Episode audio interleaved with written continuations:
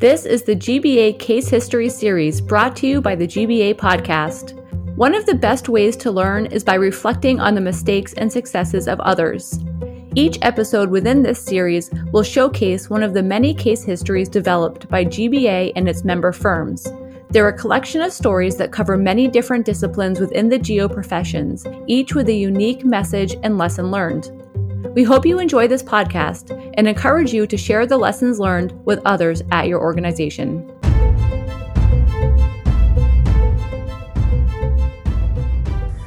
Welcome to the GBA Case History Series brought to you by the GBA Podcast. My name is Jen Sanborn. I'm an environmental consultant at Sanborn Head and Associates in Concord, New Hampshire, and an active member of GBA. Today we are discussing GBA Case History 109, which involves cybersecurity risks. This is a risk that we all face in our personal and professional lives. And during the course of the episode, you'll hear one company's story of a ransomware attack and the consequences associated with it. At the end, we'll tie in some best practices to help keep your firm safe from these types of attacks. Before we get into this story, I'd like to introduce our guest on the show today. Doug Barbosa works with me at Sanborn Head, where he is the Director of Information Technology. Doug has been working as an information technology professional for over 15 years at various professional services firms. One of his roles at Sanborn Head is to research and implement best practices for cybersecurity at the company, some of which he will share here today. I'll get into the case history in a minute, but first, I asked Doug a few questions about cybersecurity attacks in professional services fields. Welcome, Doug, and thank you so much for being here today. You've been in the IT field for a long time and have seen the progression of cybersecurity risks over the years. What are some of the common types of cyber attacks that professional services firms might see? And can you describe a little bit about how they work? Hi, Jen. Thanks for having me here today. Cyber attacks not, are not only increasing, but they're also getting much more sophisticated. The most common attacks would involve social engineering. It is a lot easier to trick a human than breach a security system bad actors will visit your company website. They'll look for people they can try to impersonate and contact to initiate an attack. Usually starts with a phishing attack. Even the most secure network is hackable if an employee is persuaded into sharing access or sensitive information. Bad actors will visit your company website. They'll look for people they can try to impersonate and contact to initiate an attack. And usually it starts with a phishing attack a successful phishing attack can lead to a ransomware attack, which is a very disrupt- disruptive attack that your company data can be locked, encrypted until a ransom is paid. Even after the ransom is paid, there is no guarantees you, get, you will get your data back. Another common attack is compromised public Wi-Fi. Most of us travel for work. We visit client sites. We use public Wi-Fi during lunch to check our emails and keep up with our work. People are not aware, but when connected to public Wi-Fi, if that Wi-Fi is compromised, bad actors can capture the information you're accessing, try to capture passwords, install malware on your computer. The best way to protect while traveling and on public Wi-Fi is to, con- is to connect to the corporate VPN. Also check with your IT staff if your corporate VPN also encrypt data accessed outside the corporate network. Another attack that's becoming more common is phishing attack using a text message. For example, if you receive a text message with a link from a number you're not familiar with, just ignore and delete the message. Thanks, Doug. So I think what I'm hearing is that these types of attacks can come in from all different directions and on various devices. And you started talking about this a little bit already, but are you seeing any new trends or methods of conducting these attacks? I am seeing the same methods from the last few years, but they are more sophisticated and with use of social engineering and artificial intelligence. Bad actors will research your company before they try to impersonate the CEO and contact your staff member and initiate an attack. So to put this into perspective, do you have any statistics on how prevalent cyber attacks are in the architecture, engineering, and construction fields? AEC firms are twice as likely to face ransomware attack than other industries. We built a very important infrastructure. More than 30% of architecture, engineering, and construction companies that fell prey to successful cyber attacks are victims again one or more times. And according to the U.S. National Cybersecurity Alliance, 60% of small business that suffer cyber attack go out of business within six months. Wow. Well, the way I understand it is that one of the reasons AEC firms are more vulnerable is that they rely on personnel hours to survive. So any downtime, for example, with a ransomware attack is immediately lost revenue. And then second, their projects are very time sensitive. So again, any downtime, for example, in a construction schedule is very detrimental. So all of this clearly points to how important it is for AEC firms to make sure they're protected from these attacks. Uh, thank you, Doug. And we'll pick this conversation back up in a few minutes to discuss best practices that firms can take to protect themselves from these attacks. Now I'm going to give an overview of what a ransomware attack can look like and the impacts it can have on a firm. Did you know that once an organization has been targeted, they're more likely to be targeted again as other hackers try to take advantage of the same potential weaknesses? Because of that, the name of the firm will remain anonymous throughout the episode. The purpose of sharing this story is to give an idea of how easily a breach can happen to any firm, the impacts it can have, and the steps firms can take to help prevent it from happening to them. Ransomware attacks are a form of cybercrime that can effectively shut an organization down. As the case history indicates, in these types of attacks, every colleague, project, and tangentially every client is held hostage by a criminal beyond the practical reach of law enforcement. This situation leaves little choice but to meet the demand of the criminal. And the risk of cyber crimes are not going away.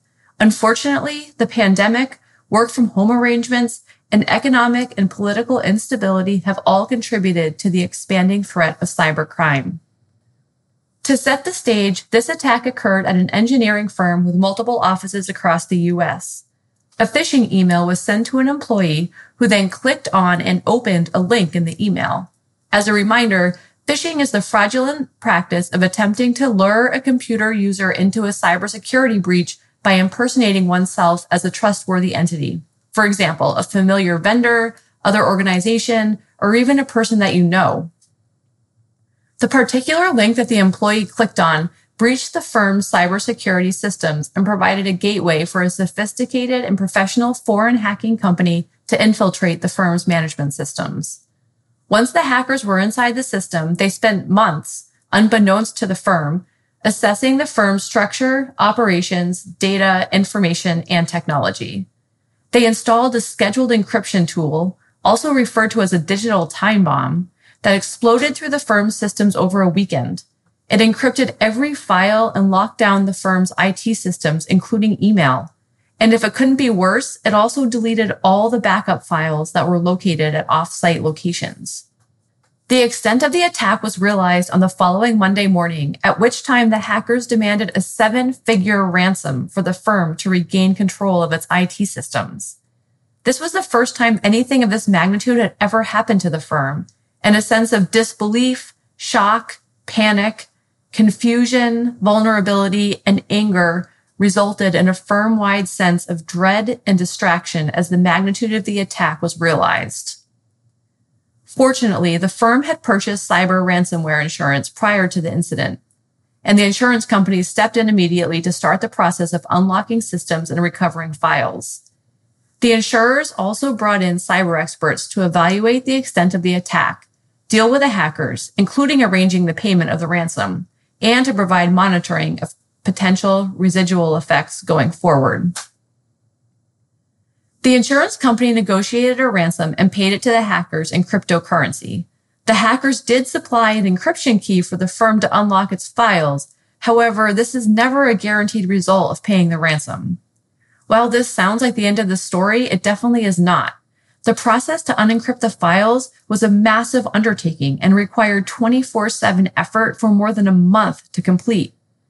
This left many of the functions like collecting data and developing reports to be done using old school paper methods and delayed project work.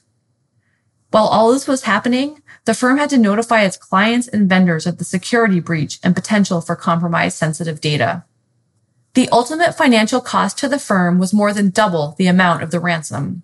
These costs included disruption to normal business operations, downtime, getting systems up and running, the purchase of new computers, and immeasurable lost revenue from missing out on business opportunities. A few key takeaways from the case history really stand out. First, it's critical to purchase cybersecurity insurance. Engineering firms depend almost entirely on computer systems to maintain their operation and productivity. Investing in insurance to protect these vital business systems cannot be overstated. Second, replace old computers and upgrade security software. In this case, the firm had been planning to make such upgrades, but they had not yet been implemented, leaving them exposed to an attack. Trying to lower expenses by extending the life of critical IT systems and hardware just is not worth it. Third, training staff on cybersecurity and anti-phishing protocols is critical to raise staff awareness of the risks involved and to teach them how to recognize the baited traps. Fourth, bring in an outside cybersecurity expert to evaluate your firm's systems and get recommendations to address weak points. A cybersecurity expert can conduct an audit of your systems to make sure they are in line with up-to-date security measures. This is something to consider doing annually as part of your ongoing business practices.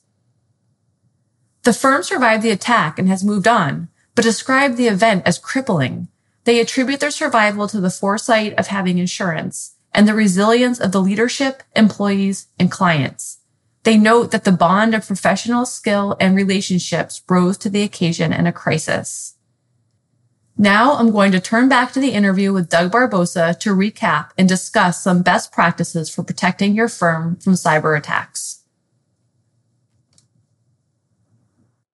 So the story that I just discussed points to many of the repercussions from cyber attacks. Can you think of any other potential repercussions that weren't already mentioned? Well, we all have company sensitive information in our computer systems, along with client data and employee data. We are also responsible to secure this information. Bad actors, once they gain access to corporate networks, they can encrypt files, demand ransom to decrypt data. They can also make all the stolen information public and available on the internet. It is very common for lawsuits to follow a cyber attack. Clients can also prevent email communication with the breached company big loss on credibility and as a result, damage the company's reputation and client trust. Majority of small business lose business after going to cyber, after undergoing cyber attacks. Well, we work so hard to earn our clients' trust. So something like this that could potentially take that away is hugely detrimental. Well, we clearly all want to avoid this situation.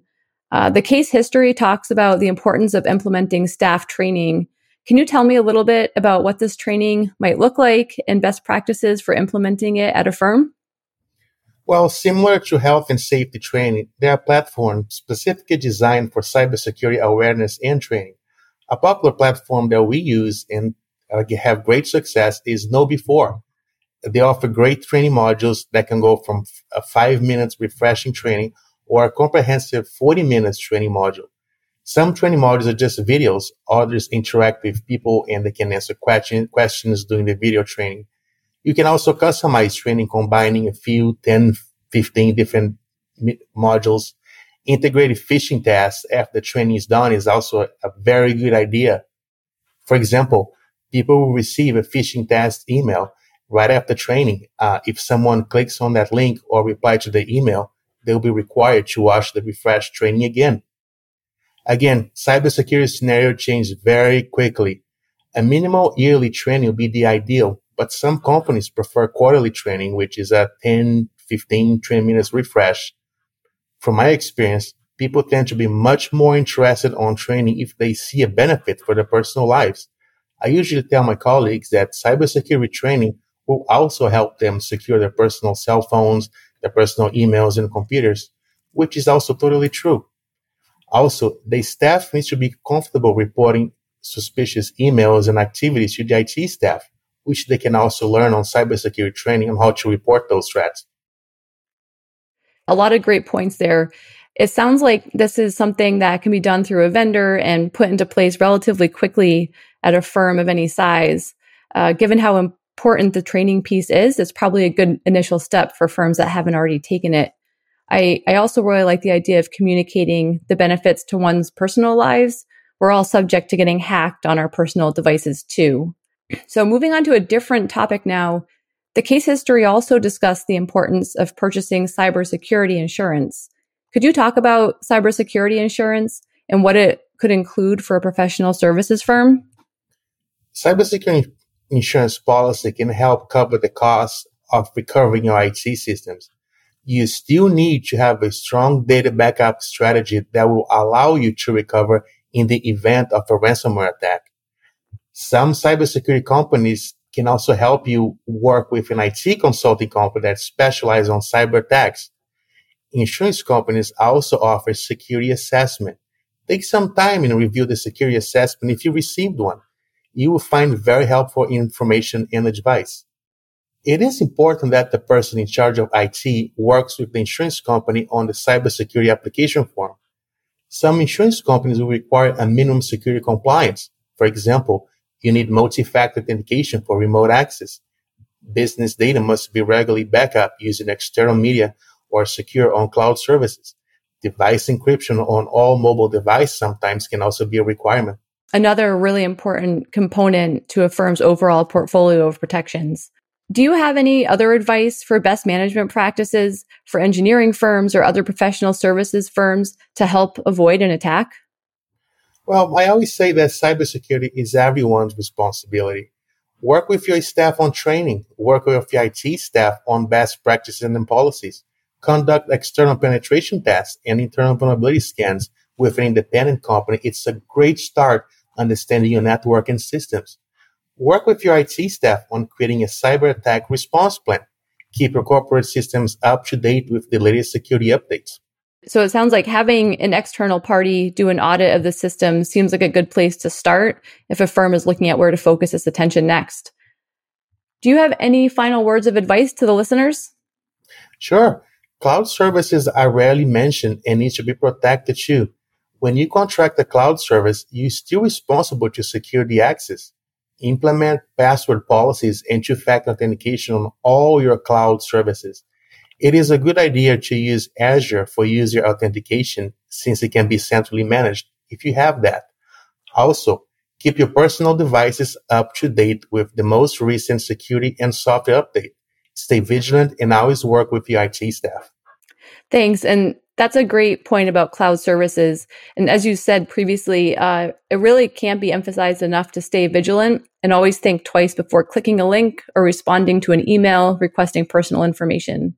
Thanks so much, Doug, for being here today. This is an extremely important topic for businesses to understand, and the information you've provided today has been really valuable. So thank you. Thanks, Jen. Thanks for having me. And that concludes this episode of the Case History series brought to you by the GBA podcast. As a reminder to our listeners, you can download the full written case history and hundreds of others at geoprofessional.org or by following the link in our show notes. If you liked what you heard, don't forget to give us a review and subscribe to this podcast. We hope you enjoyed this episode of the GBA Case History series. If you like what you heard, please subscribe to the GBA podcast and leave us a review. Until next time, remember the only real mistake is the one from which we learn nothing.